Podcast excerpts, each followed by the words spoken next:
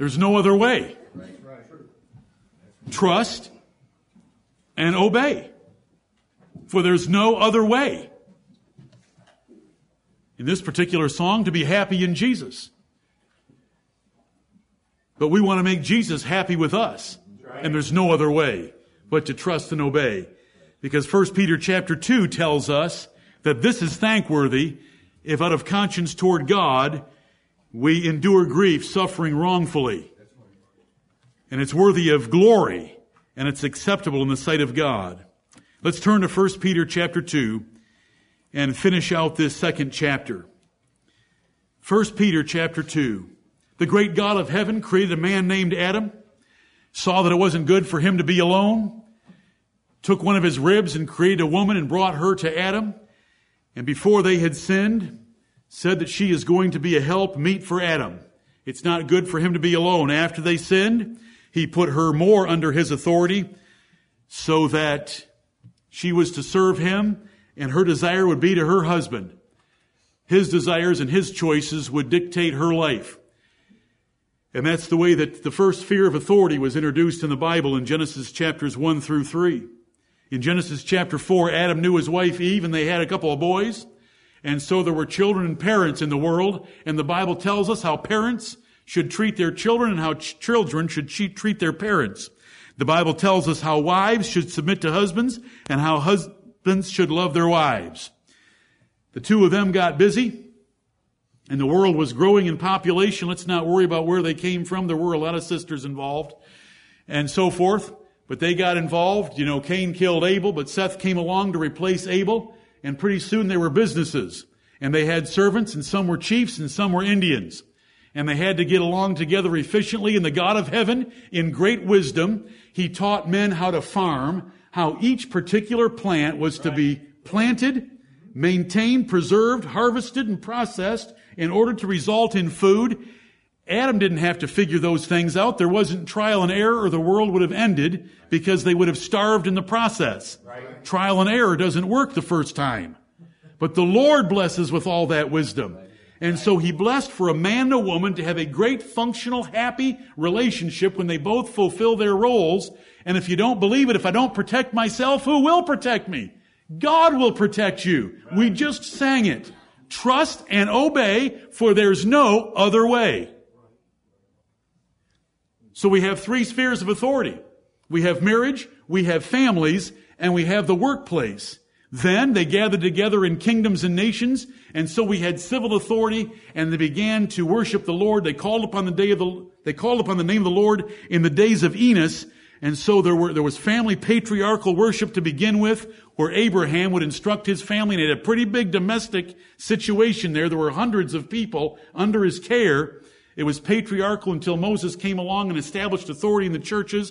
And that authority from Moses extended all the way to Matthew 23, where it's called Moses' seat that the Pharisees sat in. That's religious authority that he gave to pastors and teachers and bishops as it's taught in the New Testament. So there's five spheres of authority, all by the wisdom of God for the proper functioning of the world. They are his blessings in concept they are His blessings in the men that He prepares and puts in them. Right. They are His blessings in how He directs and moves men from time to time to do different things. And we trust and obey. Amen. Right. It's wonderful. How would we get along without that? What, how would men and women interact if it wasn't for marriage? They're trying to figure out a way these days, aren't they? And when they have children, you know, two women are going to have children, two men are going to have children, and they do it now. It's disgusting. It's revolting. Uh oh. Pray for me when I'm there. We're not afraid. It's wonderful how the Lord arranged these five spheres of authority, and if we will trust and obey them, they work so well. We don't need to sit around and try to wonder how am I going to protect myself. People on the job think if I submit, like the preacher preached the first service, I'm going to be a doormat and they're just going to walk all over me. Who are you forgetting in that equation? The God of heaven. We never forget the God of heaven in any, any mental process about the Word of God. We trust Him. He will take care of us. It may go on for a week. It may go on for a month. It may go on for a year. It may go on for a couple of years. If you're praying and doing your best, it's going on because God has a better purpose for you in it happening like that than it happening another way for the time being. But what we just sang in Trust and Obey is the proper response to negative events in our lives. It could be a cross that we're called to bear for a little while. But re- remember with me, Job could have had his trials lifted earlier if he had got the lesson earlier and had humbled himself. Elihu told him so. Right. Do you know why our nation has been preserved as long as it has been? This is not arrogant at all. This is trusting the God of heaven because we have prayed for this nation like few congregations prayed for the nation. We have tried to honor our rulers for many years now, and we pray for our nation and we want to continue to do so. He, he would have preserved Sodom and Gomorrah and the cities of the plain. We don't know what the total population would have been, but he would have preserved it for how many righteous souls? Ten. Ten. Isn't that exciting? Amen. How, did he ever preserve Israel by Samuel? One man? Yes. Did he preserve a family of eight? One man. Isn't that wonderful? Let's be that one man. But let's do it together. Let's help each other be that one man so that there's a number of us that are doing it. 1 Peter chapter 2. What we have had here is verse 20 to lead us into the final part of this chapter. What glory is it if, when ye be buffeted for your faults, ye shall take it patiently?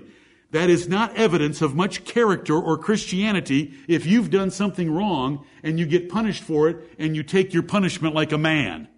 That doesn't prove much. But if, when ye do well, and suffer for it, you take it patiently. This is acceptable with God, and we want to do those things that are acceptable with God. And I showed you from Colossians chapter 3, and I wish Colossians 3, 24 and 25 had been preached intensely to me earlier in my life because it says that you, you, will receive the reward from the great paymaster, the Lord God of heaven. And if you disobey and don't work on the job the way he teaches in Colossians 3, 22 through 25, you will also hear from him. It's just laid out there so plainly and on the job, whether it's with customers as a business owner or as an employee of a large company or an employee of a small company, you serve the Lord Christ.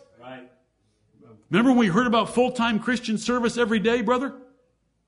And look what the Lord Jesus says about full-time Christian service. You get to do it tomorrow morning. And so does everyone else in here. Thank you, Lord, for the opportunity to serve the Lord Christ. Amen. This is acceptable with God.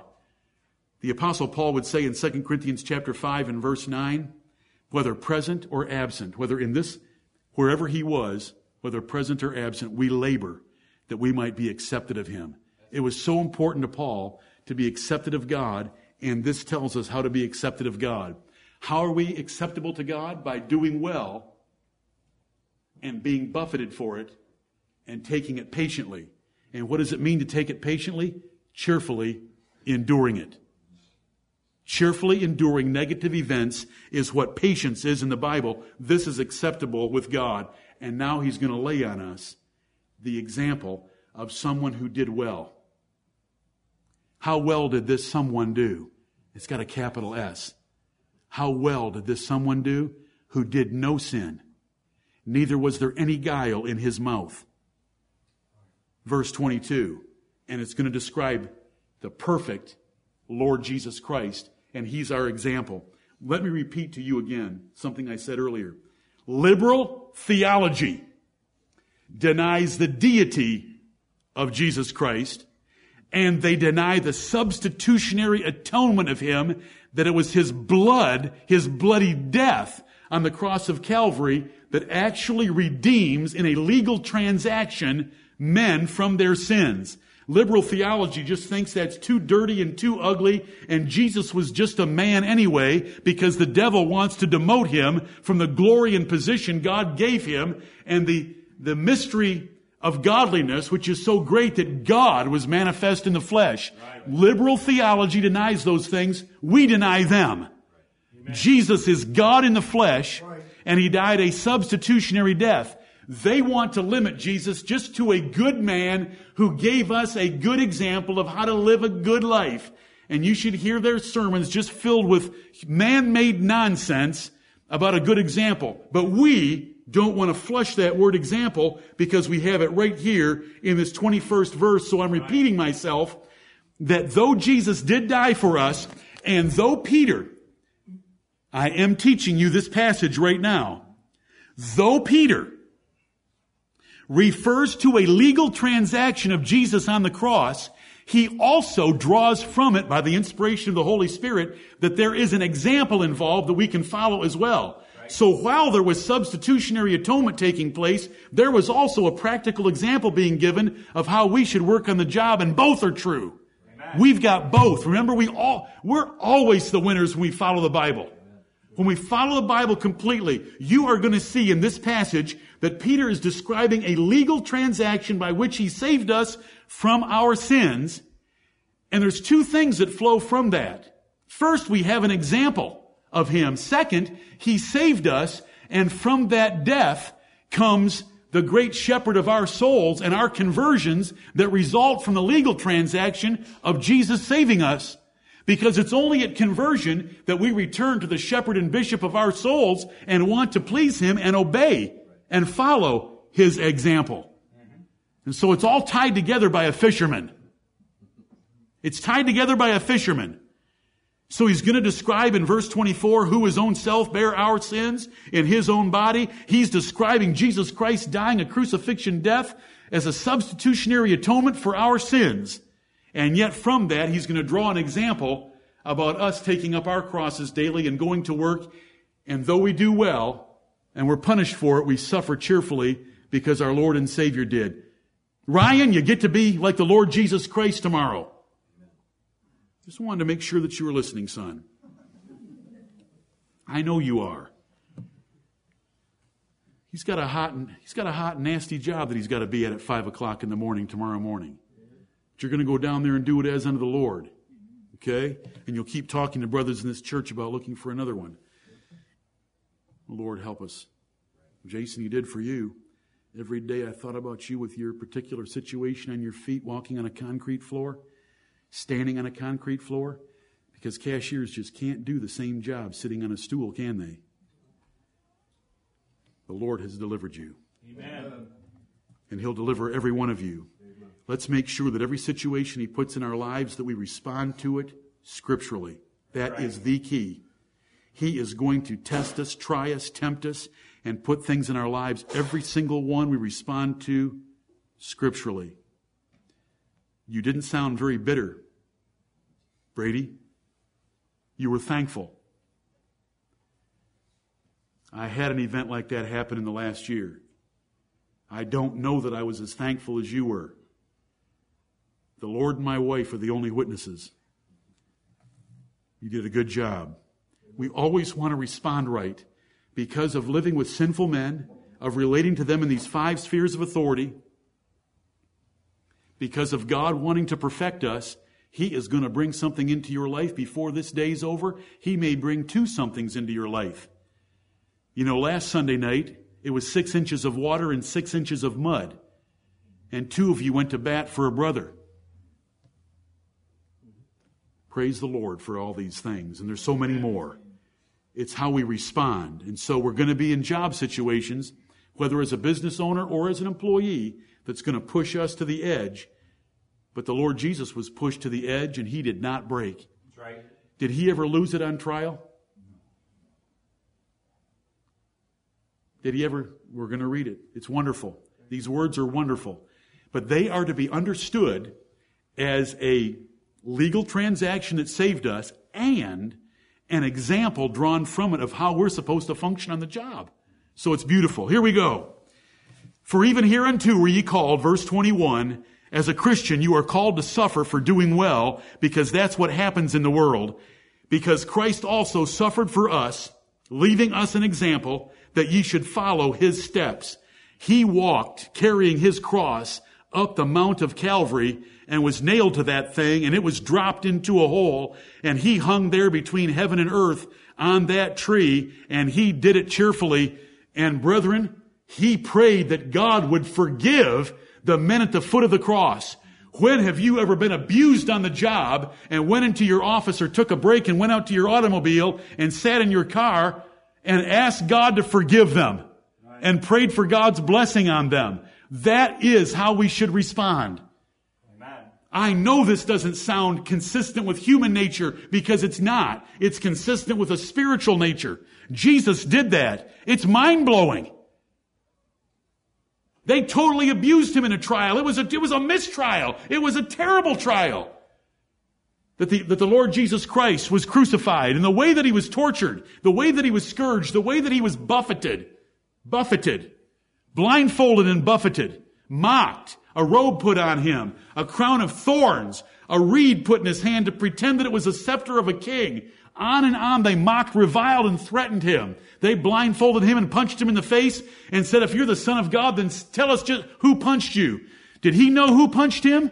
Did he know every secret sin about that person that punched him? Could he have let out of his mouth a flow of stuff about that man that would have humiliated him in front of all of his friends? Could he have expressed it in such a way with the tongue of the learned that everyone that was listening would have known that he was telling the truth and that that man was a scumbag that was in front of him?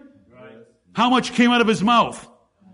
It was amazing. Pilate was astonished that he wouldn't say anything. The Bible says he went like a lamb to the, sh- to the slaughter or as a sheep to the sheep, the shearers.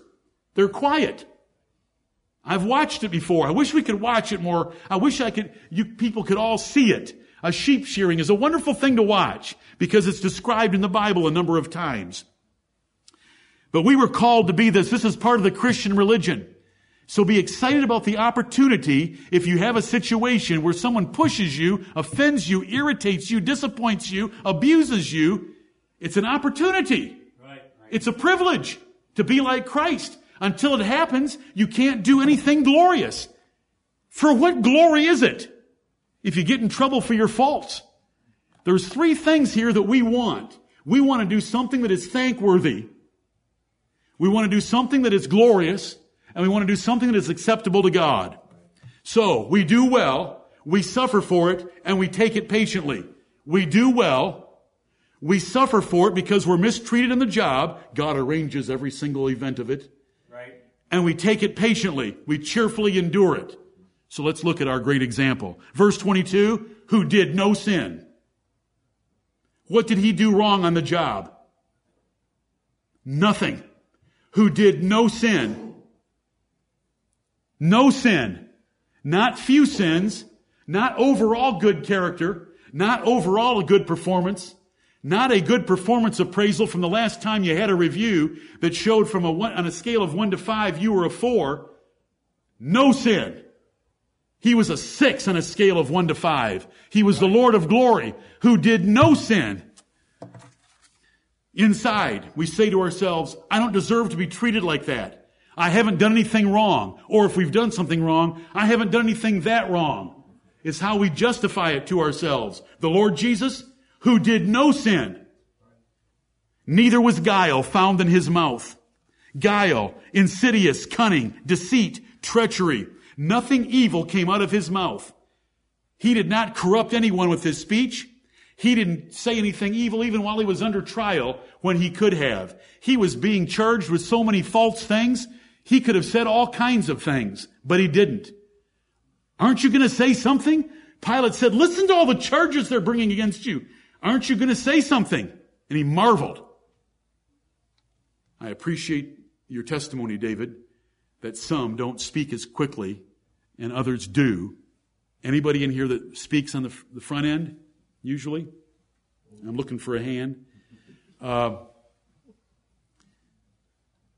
but the thoughts are just as bad in the sight of the Lord. The thought of foolishness is sin in Proverbs 24 and verse 9. The Lord wants our hearts and our minds engaged to be acceptable to Him. If we don't say anything outwardly, but all the thoughts are twirling in our head, we don't make the cutoff for something that's glorious, for something that is thankworthy, for something that is acceptable to God. But the Lord Jesus Christ wasn't thinking evil thoughts, nor did he say any evil thoughts. Do you know what he could have said? We're going to get into it right now in the next verse. There was no guile in his mouth. There was no misuse of words. There was nothing he had ever said wrong. We're all guilty of saying things wrong. But not the Lord Jesus Christ. So when we do a good job on the job for a boss, and we are mistreated either by something being omitted, like a pay raise or a promotion or a transfer, or something being committed against us by name calling or abuse or criticism, or harshness or extra assignments that we can't finish on time, whatever the case might be, think about the Lord Jesus Christ. Amen.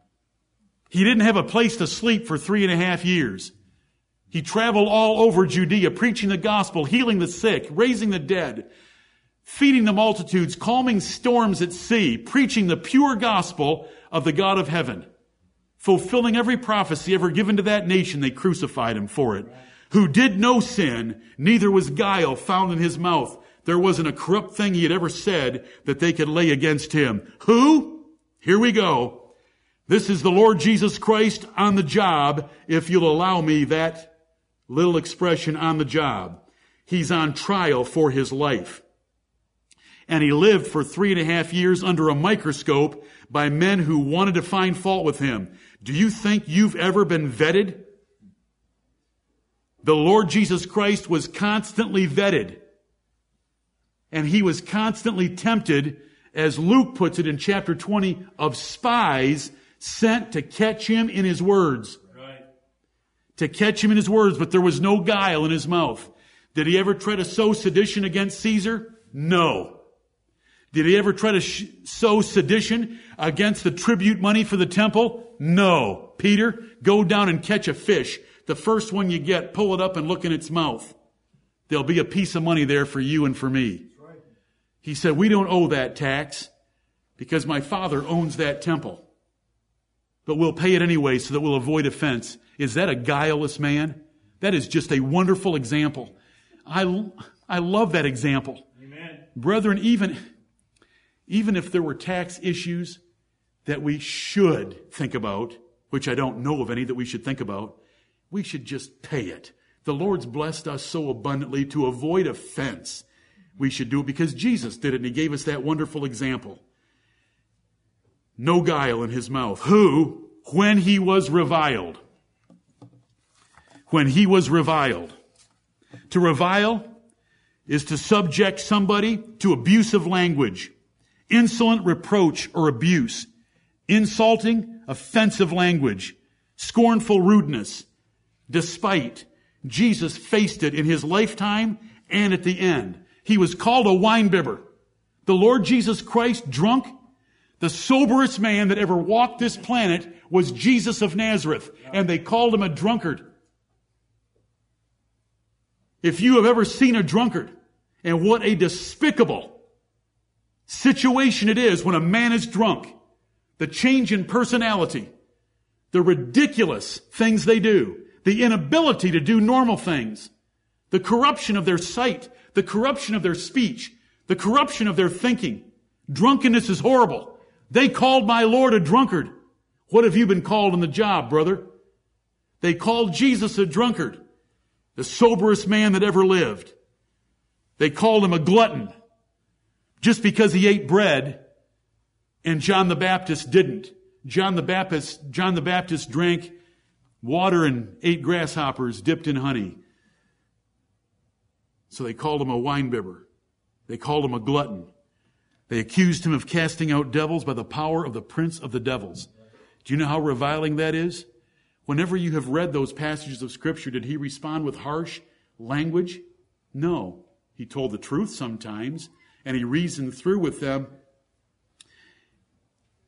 If I'm casting devils out by the power of Beelzebub, who are you, who are your gypsies casting them out by? That, that's a decent question. It was done calmly.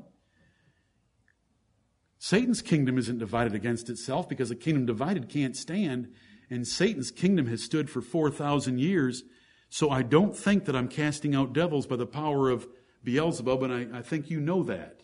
I mean, he just reasoned with them. He didn't blast off like we would have against them, but he was accused. He was reviled that way. In fact, in Matthew chapter 10, he was called Beelzebub himself, the prince of the devils. On trial, he was mocked and derided as king of the Jews. Pilate may have had some suspicion or some belief that Jesus was the king of the Jews because of what he put on that cross in spite of the Jews' complaint about it. But that purple robe, that reed in his hand like a scepter, that crown of thorns on his head, they were reviling him. They were mocking him. On the cross, he was reviled and mocked for prophecy about the temple. He said, tear down this temple and I'll build it again in three days. And they mocked him for that. And he didn't remind them of how it would be fulfilled. He left them in the ignorance of the metaphor that he would raise himself from the dead in three days. There are other examples of the injurious words, reproaches, slanders, and blasphemies that his enemies hurled at him during his life and while he was on trial for his life and while he was on the cross. Jesus did not stoop to the wickedness of depraved men to revile by name calling in return. Reviling is particularly name calling. You call someone names to offend, to, to, to, to, degrade them, to ridicule them. Jesus did not do that. He prayed for his father to forgive them. He spoke to his father about being forsaken. He spoke to John about his mother. He spoke to his mother about John. That is our holy example. Right. Praise his glorious name. Isaiah had prophesied that though oppressed and afflicted, he would not speak or open his mouth. Isaiah 53 and verse 7.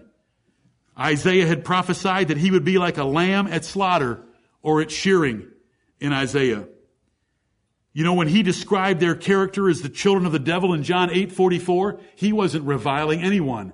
He was just stating a simple fact that by their conduct, they were looking like they were children of the devil rather than the children of God that they were claiming to be.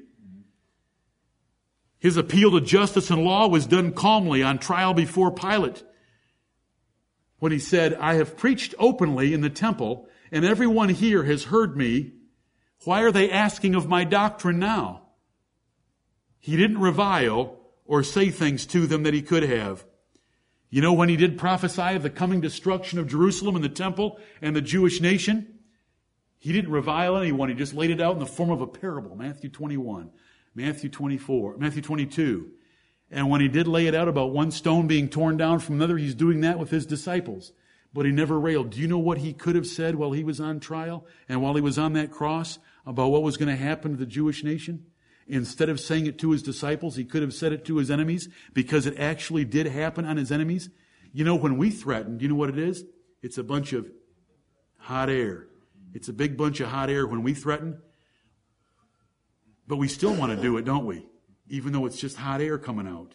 But the Lord Jesus Christ could have laid real threats on them of what was coming on that nation, but he did not. When he was reviled, reviled not again. What a glorious example.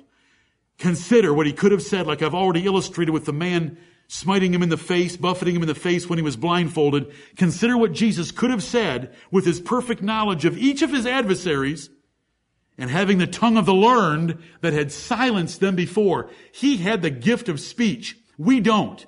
We get all nervous, we get all frazzled, we get all angry, and the angrier we get, the less intelligent are our arguments, but out comes the hot air. But the Lord Jesus Christ was not like that. When the Lord Jesus Christ got angry, like in Mark chapter 3 and verse 5, and he spoke, he had the tongue of the learned, but he didn't use it. Right. When he was reviled, reviled not again. Next half of that verse. When he suffered, he threatened not when he was abused and having nails driven through his hand and put on that cross and scourged on his back and thorns driven into his head, when he suffered, he didn't threaten these things that I've already mentioned. And so we have this Peter here. Peter here is brilliant by the inspiration of the Holy Spirit to take the legal transaction of the cross and draw from it both the legal consequences of us being saved to be more like our Lord Jesus Christ because he's the shepherd and bishop of our souls, as the last verse is going to end, and to have a practical example of how we ought to live every day. We cannot show our Christianity. We cannot look like Christ. We cannot do something thankworthy. We cannot do something glorious. We cannot do something acceptable to God until we are suffering while we do a good job. And we'll never be in a situation like the Lord Jesus Christ. Because he was so perfectly innocent of any false charges and he was abused all the way to death. And what happens to us? We get fired. Lord, help us to remember our great example, who, when he was reviled, reviled not again, when he suffered, when he was abused physically and suffered all the pain, when he was being pushed to the edge of human capacity to endure pain, nothing came out of his mouth. Do you know what it takes for something to come out of your mouths when it shouldn't? And mine? How much pain? Uh, let's not go there. It's ridiculous, isn't it? It's insane. It shows our depravity. Right. Lord, teach us humility instead and to follow your example. But do you know what he did instead? Trust and obey. Do you know where the trust is? It's in the last part of verse 23. But committed himself to him that judgeth righteously. When you are in that situation, respond the way that Jesus responded and trust the source of safety and protection and blessing that Jesus trusted. God the Father in heaven. He committed himself to him that judgeth righteously. We all want to go on trial for our lives with a righteous judge, don't we? If you're doing well, if you're doing well on the job and you're suffering for it, wouldn't you like to sit down with someone that has authority in that company or above that company that knows what you've done perfectly and always makes perfect judgment? Well, that is the case. It's the God of heaven. And he committed himself. Do you know what he did at the end? His last words? Father, into thy hands I commend my spirit. You deal with me as you see fit. I am here at the moment of death. I will now be in your presence. It's not Pilate that I fear. It's not the Jews that I fear. I commend my spirit into your hands. And he passed through the curtain of death before the judge that judges righteously. Now I want to ask you, a judge does two things. He punishes criminals, criminals. He exonerates the righteous. Did those two things happen? Amen. Did they happen in a big way? Yes. Was he promoted on the job? Forgive, I'm trying to make this applicable to you tomorrow. Was he promoted? Amen. promoted above the angels. They still desire to look into these things above the angels. He took a seat at the right hand of God. He was the only one in heaven or earth that could take the book of the everlasting covenant out of the hands of God. A judge exonerates the righteous and Jesus was promoted to the throne of glory. Philippians chapter 2 says it's because he humbled himself to death, even the death of the cross, wherefore God also hath highly exalted him and given him a name which is above every name, that at the name of Jesus every knee should bow. Every knee should bow and every tongue should confess that he is Lord to the glory of God the Father. Ananias, Caiaphas, the Jews, Herod, Pilate, Pilate's wife, they'll all be there. Those that said his blood be on us and on our children. Those that cried out, crucify him will profess that Jesus is Lord to the glory of God the Father. Amen.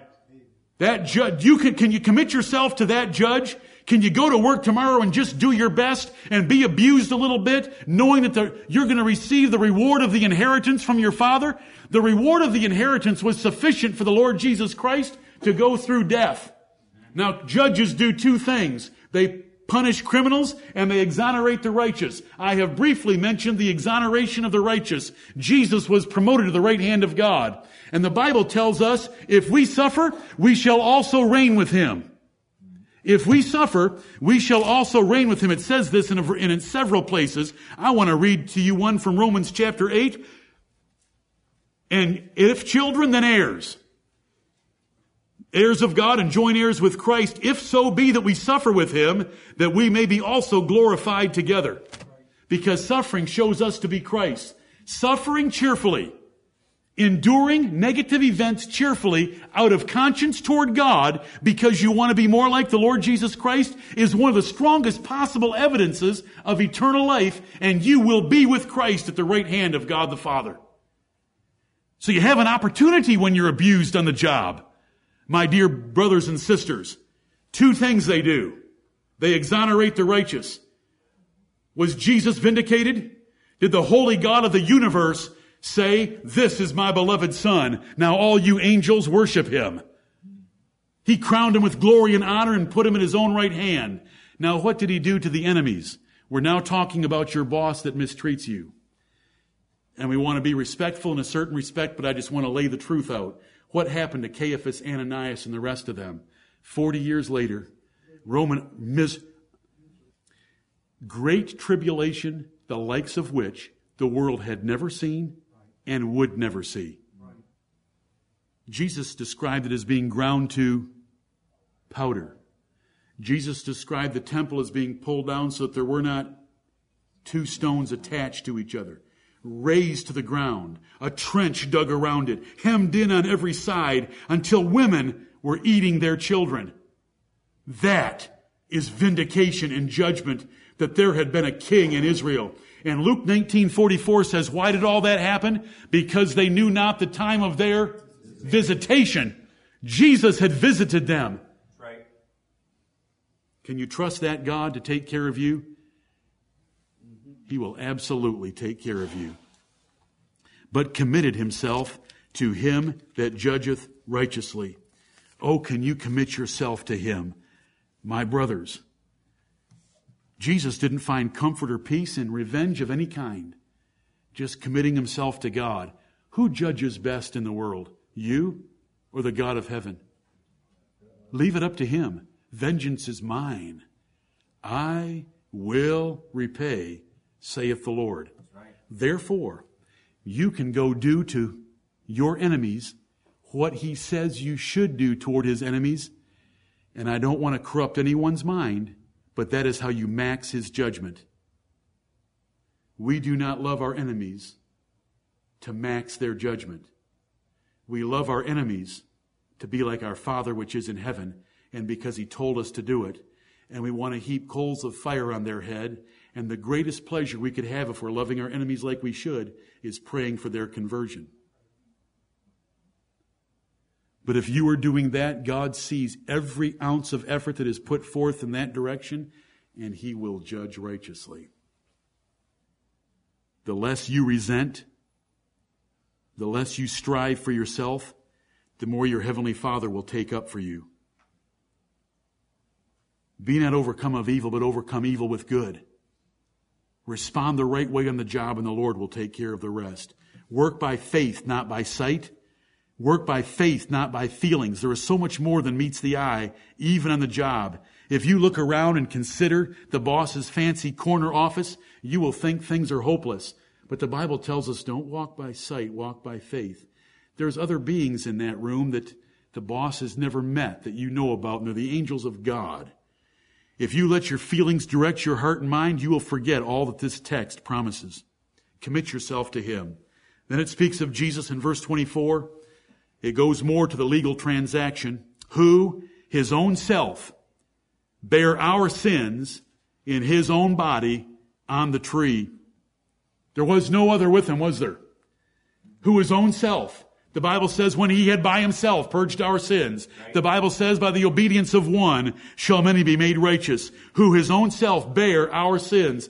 Our sins, from an accounting standpoint, were put on the Lord Jesus Christ and he had to die because of our sins, who his own self bare our sins in his own body on the tree. He was innocent. He was righteous, but our sins were put upon him. He didn't commit them, but he bore them. And when we're mistreated in the job, we can act like him. That we, but on the tree, I want to mention that on the tree. Now, this is Peter by the Holy Ghost. It's usually called the cross in the Bible, isn't it?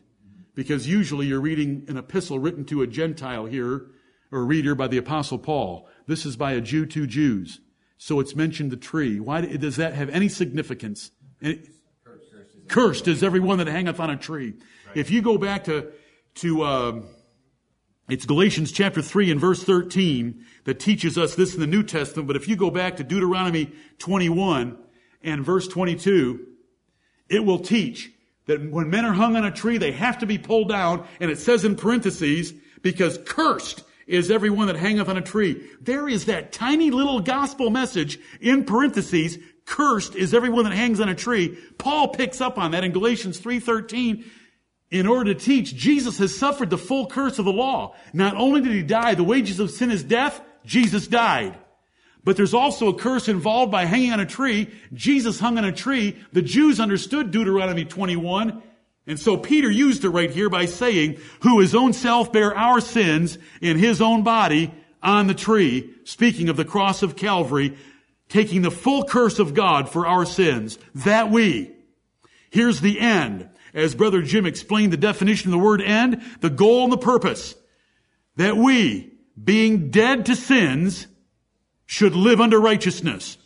Now, being dead to sins, we haven't died, we're still sinning, but those sins no longer have any claim over us because they were paid for by the life of Christ. Right. We are dead to sins legally.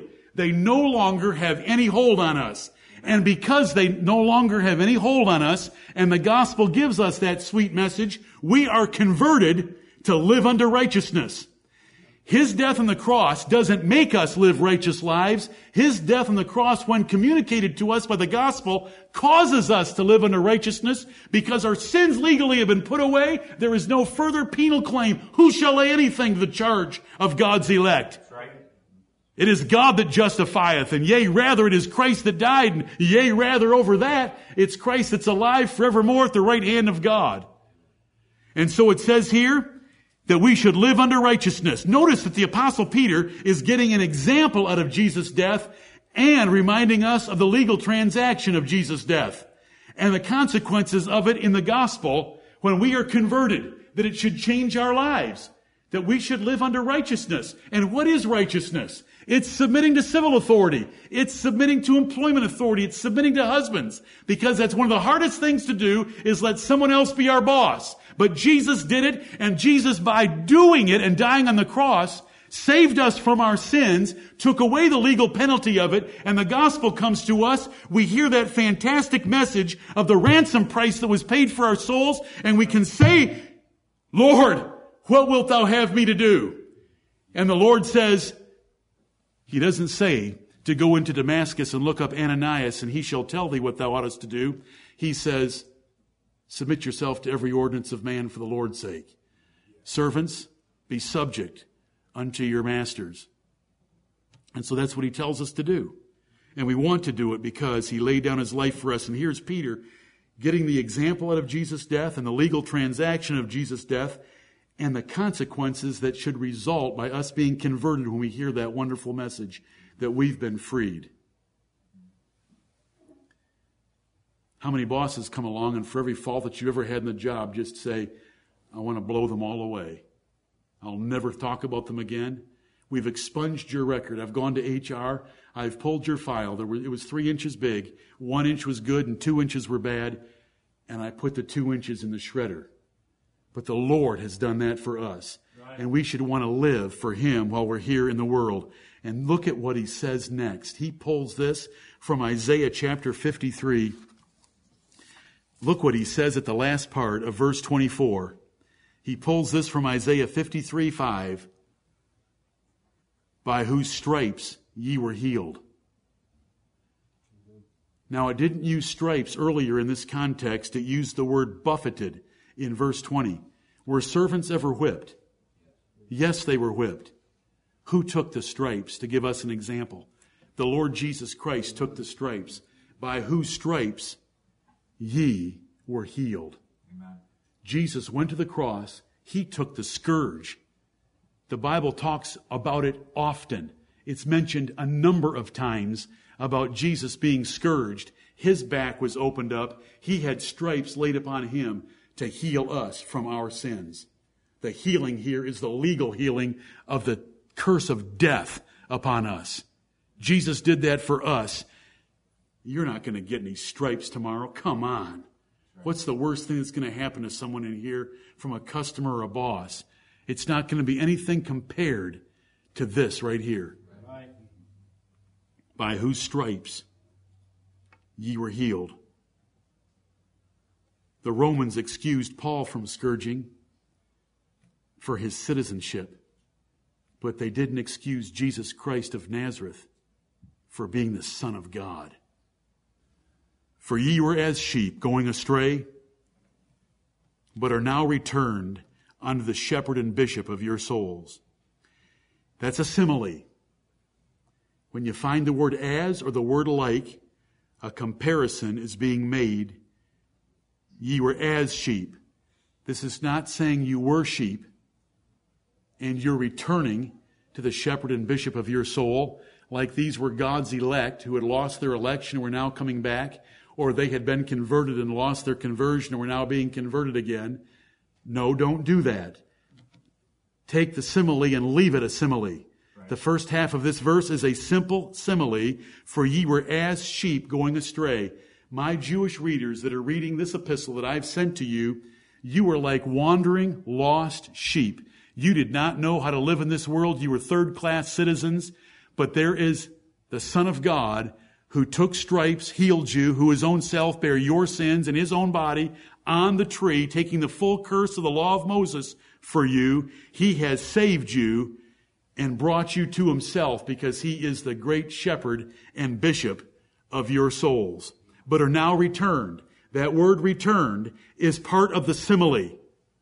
It's part of the simile. It's talking about sheep. Sheep are once in the fold. They go running off. They get lost. They wander around. They're confused. They're foolish. They're weak. They're helpless. And they return. The shepherd either goes and gets them or they hear the shepherd talking to the other sheep or they hear the other sheep bleating and the sheep comes back. For ye were as sheep going astray, but are now returned. You are no longer wandering in confusion and not knowing how to live without hope in the world, even though you were Jews, because a Savior has come and died for you, and He is the shepherd and bishop of your souls. This shepherd will keep you forever. This shepherd, what does a shepherd do? He protects, he provides, he leads. This shepherd will protect you, this shepherd will provide for you, and this shepherd will lead you through life, even though you are third class citizens, because this shepherd has just given you instructions on how to conduct yourself on the job. He's given you the example of how to do it. Can you believe that Jesus Christ actually gave us a tour of the plant or the tour of the office and showed us how to do it? But his plant and his office was the cross of Calvary. It was Golgotha. Peter transitioned so beautifully from the example to the legal transaction to their conversion to their safety in Christ, the shepherd and bishop of their souls. And as soon as he puts a period to the 25th verse, he goes after the wives. And so ends chapter 2 of the epistle of 1 Peter. But are now returned unto the shepherd and bishop of your souls. A bishop's an overseer the word bishop, as it comes into our language and it's used so seldom, hardly anyone knows what it just means an overseer or a superintendent. We have an overseer and superintendent of our souls, and so did they. When you're on the, do you want a superintendent? Is there a superintendent that's causing you trouble at Eaton? Do you want a superintendent that will take care of you? He has already bought you by his own precious blood, and by his stripes you were healed. And when we hear that message, it should cause us to want to live righteous lives for him. And the righteous lives of this context is submitting to authority. He submitted to authority. He had done no sin, no guile. They crucified him for it. When he was reviled, he didn't revile. When he suffered, he didn't threaten. At all times, he was pleasing God, and at all times, he committed himself to the judge that judges righteously. We can do this. We can do this because Jesus Christ has died for us. He has shown us how to do it. He has saved us. He has regenerated us. He has sent the gospel to us and he has laid these plain verses out to us. We can do this. Trust and obey. We're going to trust that God's going to take care of us under our civil government. And we're going to trust that He takes care of each of you under your customers and under your employers and your bosses, your managers. And when we get to the next chapter, we're going to trust that God will take care of wives under their husbands. Trust and obey, committing ourselves to Him who judges righteously. May the Lord bless the preaching of His word. Amen.